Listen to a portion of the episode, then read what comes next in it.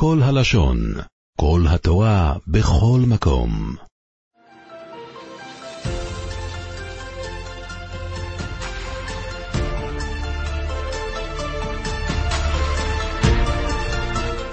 ההפטרה של השבוע הזה, שאנחנו קוראים בו פרשת פנחס, המפטירים דברי ירמיהו. כשפרשת פנחס יוצאת אחרי 17 בתמוז, שזה בדרך כלל בשנה פשוטה, מפטירים את דברי ירמיהו. אה, כשזה יוצא לפני 17 בתמוז, אז יש הפטרה אחרת. כל פנים, השנה מפטירים דברי ירמיהו, כי מאחרי 17 בתמוז מפטירים את, ה... זה נקרא תלתא דפורענותא. זה שלוש הפטרות שהן לא מענייני הפרשה, אלא מענייני הפורענות של החורבן. זה ימי בין המצרים, שאנחנו מתחברים לה... להתעורר על החורבן, את, ה... את הדברים שהביאו לחורבן, ומזה אנחנו צריכים להתחזק. ודווקא בימים האלה יש בהם עניין מיוחד להתעורר על החורבן, וזה קריאת ההפטרות. לכן תמיד ההפטרות הן מענייני הפרשה, חוץ מהתקופה הזו, שזה לא מענייני הפרשה, אלא מעניין הזמן, עניין החורבן. אז יש לנו שלושה שבועות שזה מענייני החורבן, ואחר כך שבעה דנחמתה. שבע הפטרות שכולם עוסקות בענייני הגאולה. בעזרת השם, הגאולה שתבוא במהרה בימינו. ההפטרה הזו, דברי ירמיהו, מנהג הספרדים, להפטיר אותה גם כן בפרשת שמות. למרות שאז זה לא קשור לחורבן, אבל שם מפטירים אותה, כי שם זה מענייני הפרשה, כי בהפטרה שלנו ירמיהו אומר איך בהתחלה הוא לא רצה לבוא להתנבא כי נער אנוכי, וזה מאוד מזכיר את מה שמשה רבינו אמר, שכי כבד פה וכבד לשון אנוכי. זה נביאי ישראל, הצדקות והענווה של נביאי ישראל. הם לא רוצים את ה... את ה, את ה יש אנשים רגילים נלחמים על התפקיד, הם בורחים מהתפקיד, והשם אומר דווקא לכן, אני בוחר בכם, אתם תנהיגו את עם ישראל. ההפטרה הזו של דברי ירמיהו זה תחילת נביא ירמיהו, שירמיהו, כמו שכתוב בתחילת ההפטרה שלנו, ירמיהו התנבא 40 שנה לפני החורבן. הוא היה נביא, נביא החורבן, במשך תקופה של שלוש מלכים, כמו שתחילת ההפטרה. הוא התחיל את הנבואה שלו בימי יאשיהו בן עמון, אחר כך בימי הבן שלו יהויקים בן יאשיהו, ואחר כך בימי בן אחר של יאשיהו, צדקיהו בן יאשיהו. במשך שלושה מלכים, היה גם עוד מלך באמצע, הבן של יהויקים, ארבעה מלכים הוא התנבא, אבל בעיקר זה שלושת המלכים שאותם הנביא מציין פה בתחילת נביא ירמיהו, שהוא מציין את כל שלושת המלכים שהוא התנבא בפניהם. צדקיהו, הנביא אומר עליו, גם כן שהוא עשה רע בעיני השם, אבל רש"י מביא, ב... רש"י מביא שצדקיהו בעיקרון היה מלך בסדר, רק הבעיה שלו הייתה שתי בעיות, ובגלל זה בא החורבן, בימי צדקיהו. דבר ראשון, נקרא פסוק בדברי הימים, ב' פרק ל"ו, כתוב, ויעש הרע בעיני השם, לא נכנע מלפני ירמיהו הנביא מפי השם. ירמיהו הנביא, כמו שתחילת ההפטרה שלנו, ירמיהו כל הזמן, במשך כל ה-40 שנה האלו שהוא נביא החורבן, הוא מתנבא ואומר לפניהם, ירושלים עומדת ליפול, אם עם ישראל לא יחזור בתשובה, ירושלים תיפול, מלך, מלך בבל יכבוש את ירושלים. והם הם כל הזמן לא הסכימו לשמוע בקולו. אנחנו נראה בהמשך, הם ניסו גם לסתום לו את הפה, לשים אותו בכלא, כדי שהוא יפסיק להגיד את, נב... נב... את, ה... את הנבואות הקשות האלה. וזה היה חלק מהעוון של צדקיהו, הוא לא נכנע מלפני השם. לא רק שהוא לא נכנע, אלא הוא גם נלחם. אם הוא היה נכנע בפני, הוא היה שומע שאין לנו סיכוי, אנחנו לא במצב להילחם ולנצח, יכול להיות שירושלים לא הייתה נחרבת, אבל זה היה החטא שלו. הוא לא שמע, וכך כתוב בנביא, כתוב, וישלח השם אלוקי אבותיהם עליהם ביד מלאכיו, הוא שלח נבואות שיחזרו בתשובה. כי חמל על עמו ועל מעוזו ועל מעונו. ויהיו מלהיבים במלאכי האלוקים, ובוזים דבריו, ומתעתעים בנביאיו, עד עלות חמות, חמת השם בעמו עד לאין מרפא. אז זה היה החטא הראשון. הוא לא נכנע מלפני הנביא. החטא השני היה שהוא לא שמר על שבועתו. כך כתוב בפסוק. ופסוק אה, אחד, אה, גם בפסוק י"ג, שם בדברי הימים, גם במלך נבוכדנצר מרד, אשר השביעו באלוקים. הסיפור היה ש, שפעם אחת צדקיהו ראה את נבוכדנצר אוכל ארנבת חיה. כזה אכזרי היה נבוכדנצר. בחיים תולש ממנה ואוכל. ו- וזה היה ביזיון גדול שהוא תפס אותו אוכל, כי, כי זו התנהגות של בהמה, התנהגות של חיה, טורפת. זה ודאי, זה עשה לו אה, אי נעימות גדולה. אז הוא השביע אותו, שלא יפרסם את זה לאף אחד, שהוא ראה את, את נבוכדנצר, המלך, אוכל ארנבת חיה. ככה הוא נשבע לו. והוא לא עמד בשבועה שלו, והוא, צדקיהו, פרסם את זה כדי לבזות את נבוכדנצר, וזה היה חלק מהדבר הזה שגרם לנבוכדנצר לצאת, לצאת ל, ל, להילחם בירושלים. אז זה היה שתי העוונות של צדקיהו. נקרא את לשון רש"י, דברי הימים, פרק ל"ו, פסוק י"ב. חוץ מחטא זה לא חטא, אלא שלא שמע לדברי הנביא מפי השם, ושרפו את האוצרות, אה, אה, ועבר על שבועת נבוכדנצר. אבל בתועבותיו של זה הוא לא עשה כמו האח שלו ואבא שלו, ה... הוא אומר, זה היה שתי העבירות. כשאנחנו מדברים, תחילת ההפטרה, עוד מעט ניכנס לעומק של ההפטרה, כשאנחנו מדברים בתחילת ימי בין המצרים, כשאנחנו קוראים את ההפטרות כדי להתחזק, מה גרם לחורבן ומה אנחנו מתחזקים, אז זה חלק ממה שאנחנו צריכים להתחזק. את העניין הזה, לשמוע, להיכנע מפי לא להגיע חס ושלום למצב הזה, והיו מלהיבים במלאכי אלוקים, הפוך להיכנע, לשמוע למה שהרב אומר, להיכנע, גם חורבן בית שני היה אותו דבר, גם רבי יוחנן בן זכאי, היה את האוצרות שם, והסקריקים לא שמעו לו, הלכו, שרפו את האוצרות, רצו שיילחמו בכוח, ובגלל זה הגיע החורבן, גם שם היה אותו דבר, וגם זה הלימוד שאנחנו צריכים, גם ענייני שבועות, שתי הדברים אמרנו, ענייני שבועות, לכן גם זה יוצא, שימו לב, פרשת מטות, שזה ענייני שבועות ונדרים, יוצא תמיד בימי בין המצרים. להתחזק בעניין הזה של השבועות. גם כל בניין בית המקדש התחיל בשבועה, כמו שכתוב, שיר המעלות, בפרק קל"ב, שיר המעלות, זכור השם לדוד את כל אונותו, אשר נשבע להשם נדר לאוויר יעקב. אם אבוא באוהל ביתי אמעלה על ארץ יצואי. אם אתן שנת לעיניי לאפי תנומה, עד אמצא מקום להשם משכנות לאוויר יעקב.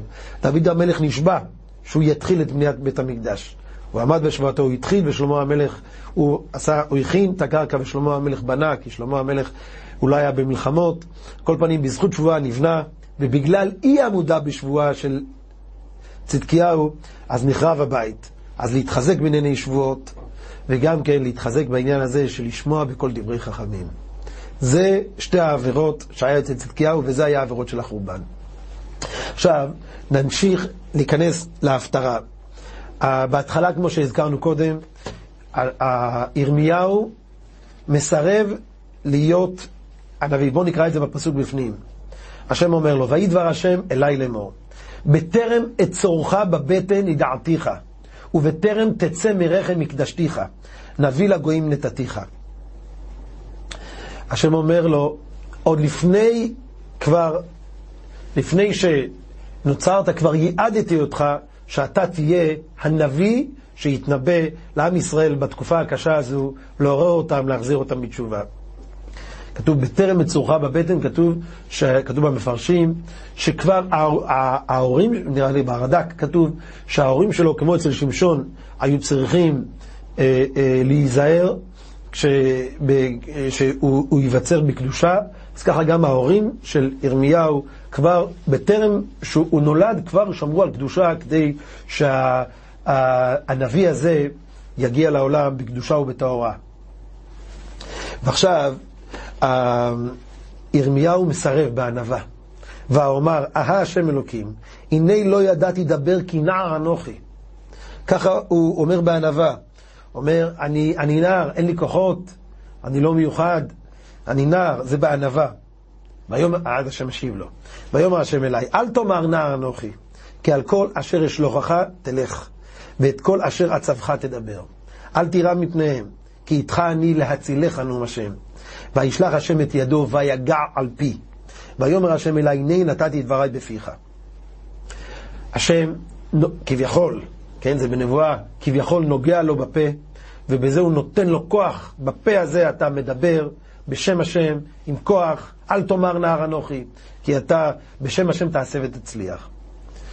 ואז הוא אומר כך, ראה הפקדתיך היום הזה, על הגויים ועל הממלכות, לנטוש ולנטוץ ולהביד ולהרוס, למנות ולנטוע.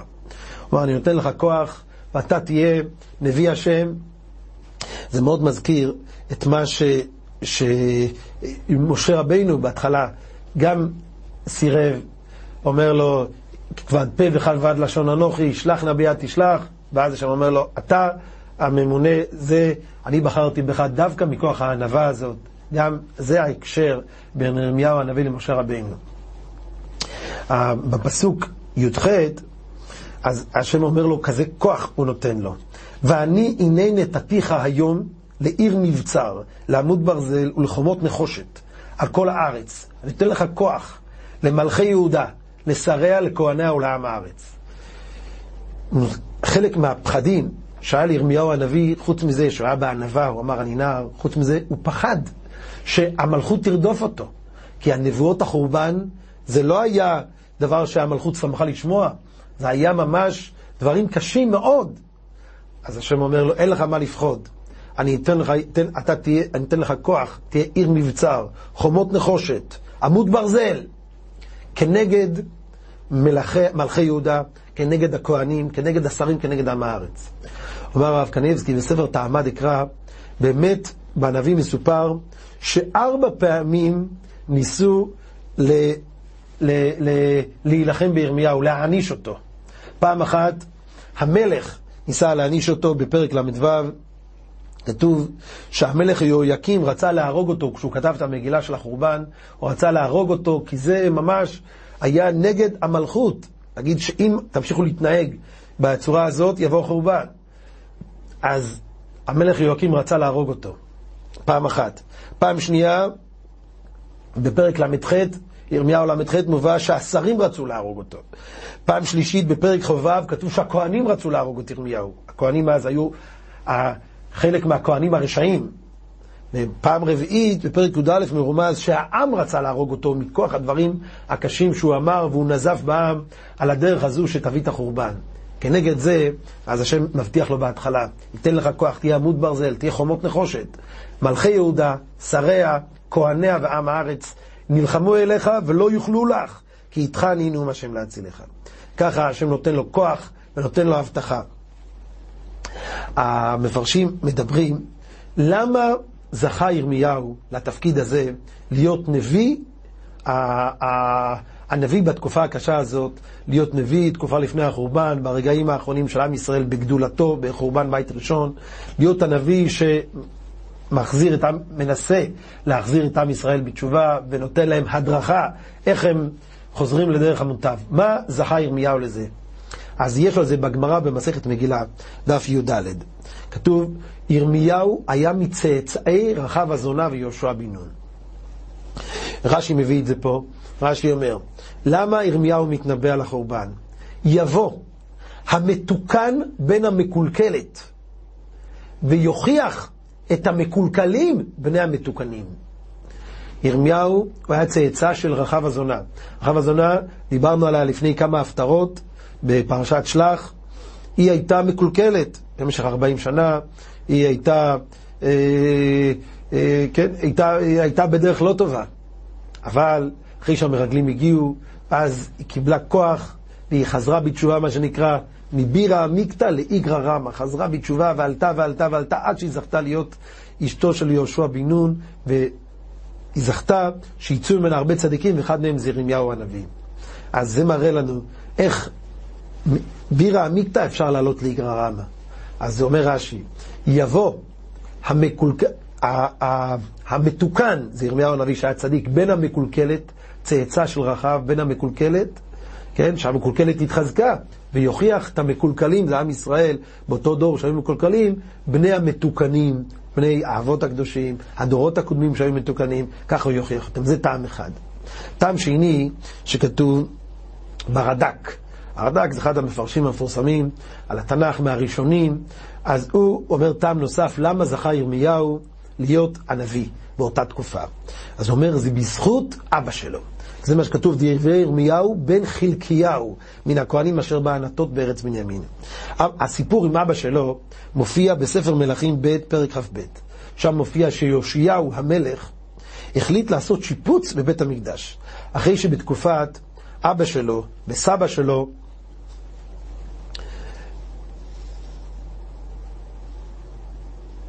בתקופת אבא שלו וסבא שלו, מנשה ועמון, אז הם הזניחו את בית המקדש. מנשה העמיד צלם בהיכל, ועכשיו יאשיהו מחליט לעשות, אה, יאשיהו מחליט לעשות אה, שיפוץ בבית המקדש. הוא מינה את חלקיהו הכהן הגדול להיות הממונה על השיפוץ הזה. ואז, כשעושים את השיפוץ, הוא מצא ספר תורה מוחבא, מוחבא. במפרשים כתוב שהספר התורה הזה, זה היה ספר התורה הקדוש והמיוחס ביותר שכתב משה רבינו בעצמו, לפני פטירתו. והשם ציווה אותו, כמו שכתוב בתורה, לקוח את ספר התורה הזה, ושמתם אותו מצד ארון ברית השם אלוקיכם. והיה שם בך לעד.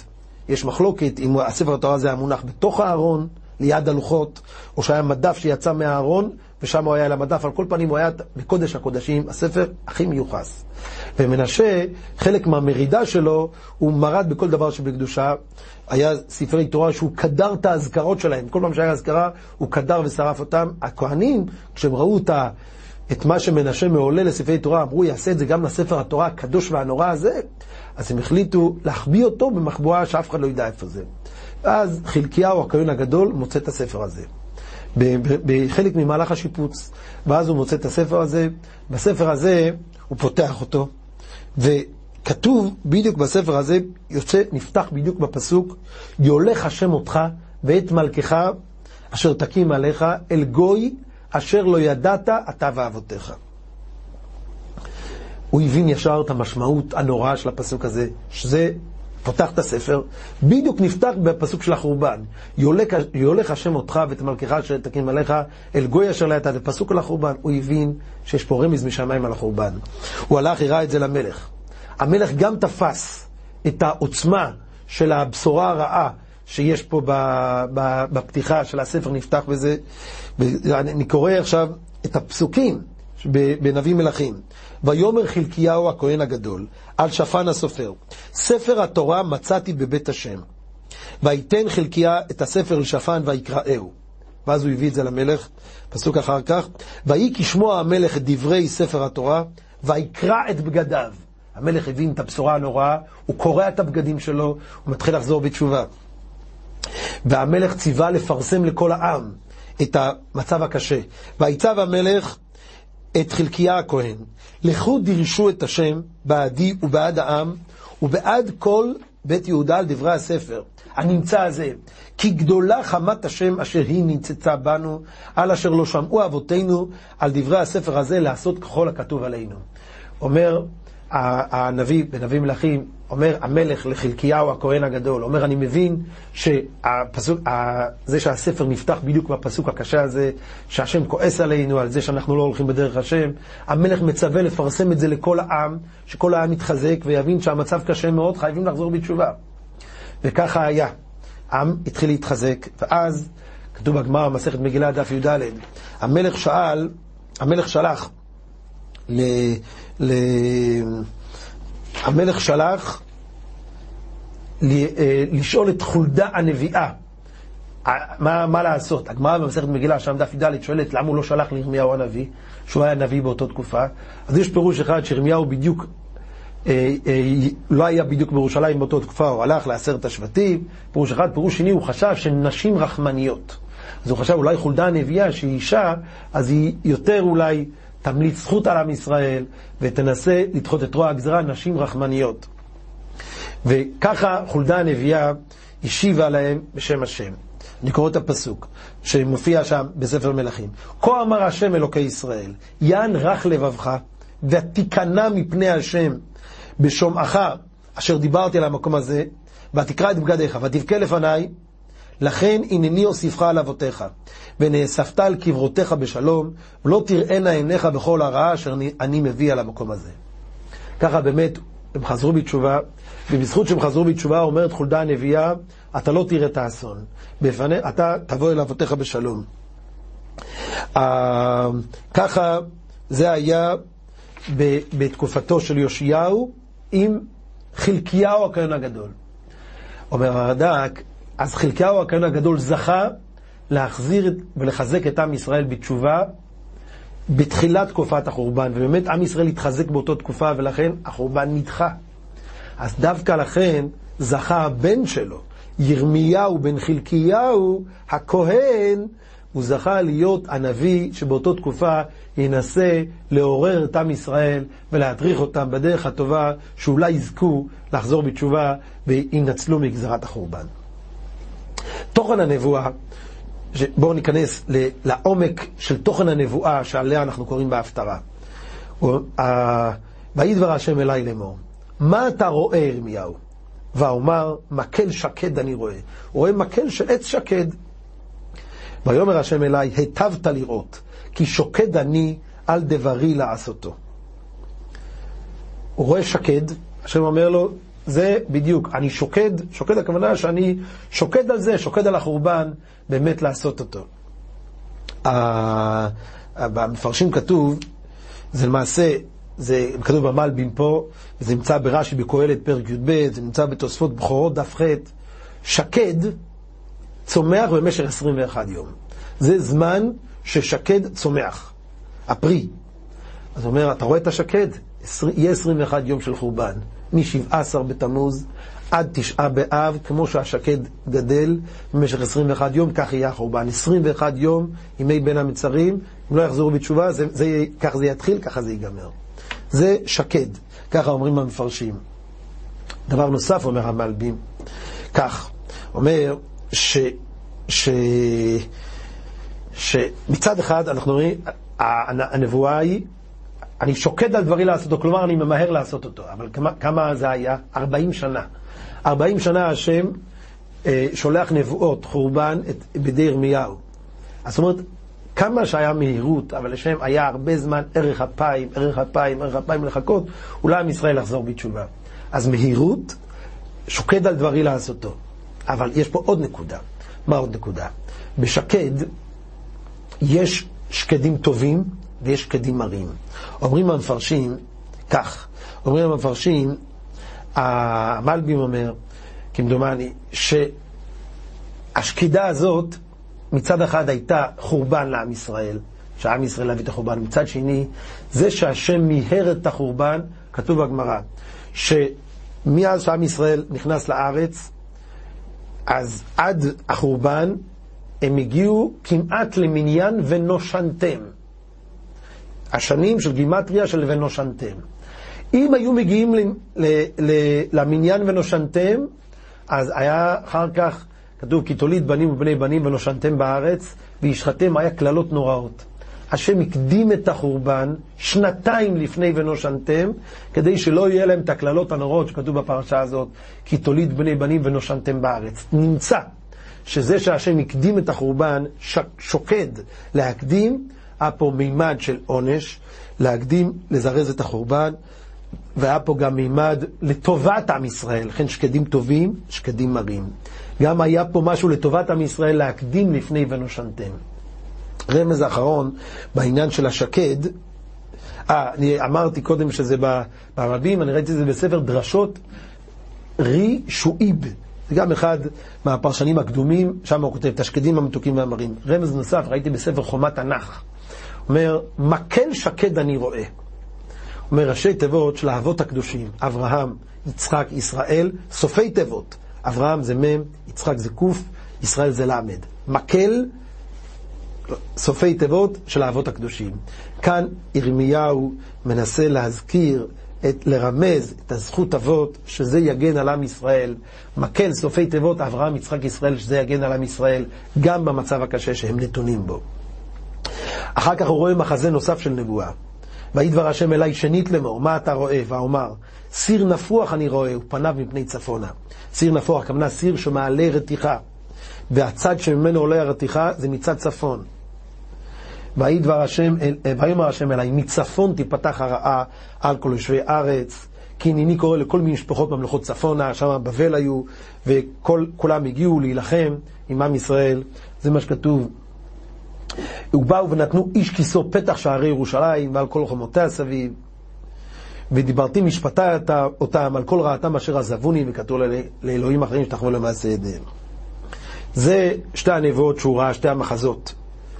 מקל שקד, מקל שקד אני רואה, אמרנו שקד, שהשם שוקד על, ה, על, ה, על החורבן, לטובתם של עם ישראל לזרז את זה, אבל מצד שני יש פה חורבן גדול, והנבואה השנייה סיר נפוח. סיר נפוח, סיר מעלה רתיחה, שזה מראה כבר שהמצב קשה קשה, ומצפון תיפתח הרעה על כל יושבי הארץ. זה הנבואה. אבל אחרי כל נבואת הזעם והחורבן הזו, יש בסוף ההפטרה, בפסוקים המרגשים. זה תמיד מסיימים בדבר טוב של המראה גם בזמן החורבן והכעס של השם על עם ישראל. השם זוכר ואוהב אותנו. זה כעס לחנך אותנו, אבל באמת השם אוהב אותנו, וזה מה שכתוב. הלוך וקראת באוזני ירושלים, ויהי דבר השם אליי לאמור, הלוך וקראת באוזני ירושלים לאמור, כה אמר השם, זכרתי לך חסד נעורייך, אהבת כלולותייך, לכתך אחריי במדבר, בארץ לא זרועה. חסד נעורייך. הקשר הפנימי ש, שיש, חסד נעורייך זה מבטא את הקשר האהבה הבסיסי, הפנימי העמוק, שיש לכל זוג בתחילת הדרך, שזה ממשיך, חסד נעורייך. על בסיס הקשר הזה הם התחילו את החיים, אחר כך הם בנו בית משותף, ככה, ככה המשיכו את החיים. אחר כך, גם אם בהמשך יש קצת חילוקי דעות, אבל הם זוכרים את הקשר הבסיסי העמוק שיש ביניהם. כן, זה משל לבני זוג. הנמשל אומר, ככה המלבים אומר, הנמשל ככה, זכרתי לך חסד נעורייך. חסד נעורייך זה התחלה של עם ישראל, איך האבות הקדושים בחרו לפרסם את שם השם, אברהם, יצחק ויעקב, לפרסם את שם השם. להכיר בו בדורות של פסילים, בדורות של אלילים. הם פרסמו את שם השם, חסד נעורייך. אחר כך השלב השני, אהבת כלולותייך. זה השלב שמתחתנים, כביכול זה יציאת מצרים וקבלת התורה, שזה כביכול החתונה, זה כביכול ההתחייבות ההדדית. עם ישראל מתחייב להשם לקבל את התורה, והוא בא בברית עם השם, והשם אומר, אתם העם שלי, זה אהבת כלולותייך. השלב השלישי, לכתך אחריי במדבר בארץ לא זרועה. המלבים ממשיל את זה, למשל, לאיזה בת מלך שמצא איזה בן אדם מסכן, אבל היא זיהתה שיש לו כוחות גדולים, אספה אותו והביאה אותו לחצר המלכות ופרסמה את חוכמתו. אחר כך, זה השלב הראשון, אחר כך הסכימה להינשא לו. אחר כך הוא אומר לה, אני רוצה לצאת אל המדבר, לבנות את ביתי באיזשהו מקום, והיא מסכימה ללכת אחריו. אז השלב הראשון זה שהיא בחרה לפרסם אותו, לפרסם את חוכמתו. השלב השני שהסכימה להינשא לו. השלב השלישי שהסכימה ללכת איתו. ככה גם פה. חסד נעורייך, שהאבות הקדושים מפרסמים את שם השם בעולם. השלב השני, אהבת כלולותייך, עם ישראל נכנס לברית, קבלת התורה. השלב השלישי, לכתך אחריי במדבר, בארץ לא זרועה. זה, אז זה הנבואה. כמה שיש כעס ויש עונשים, אבל הקשר הפנימי העמוק נשאר. למשל, לבני זוג, ש...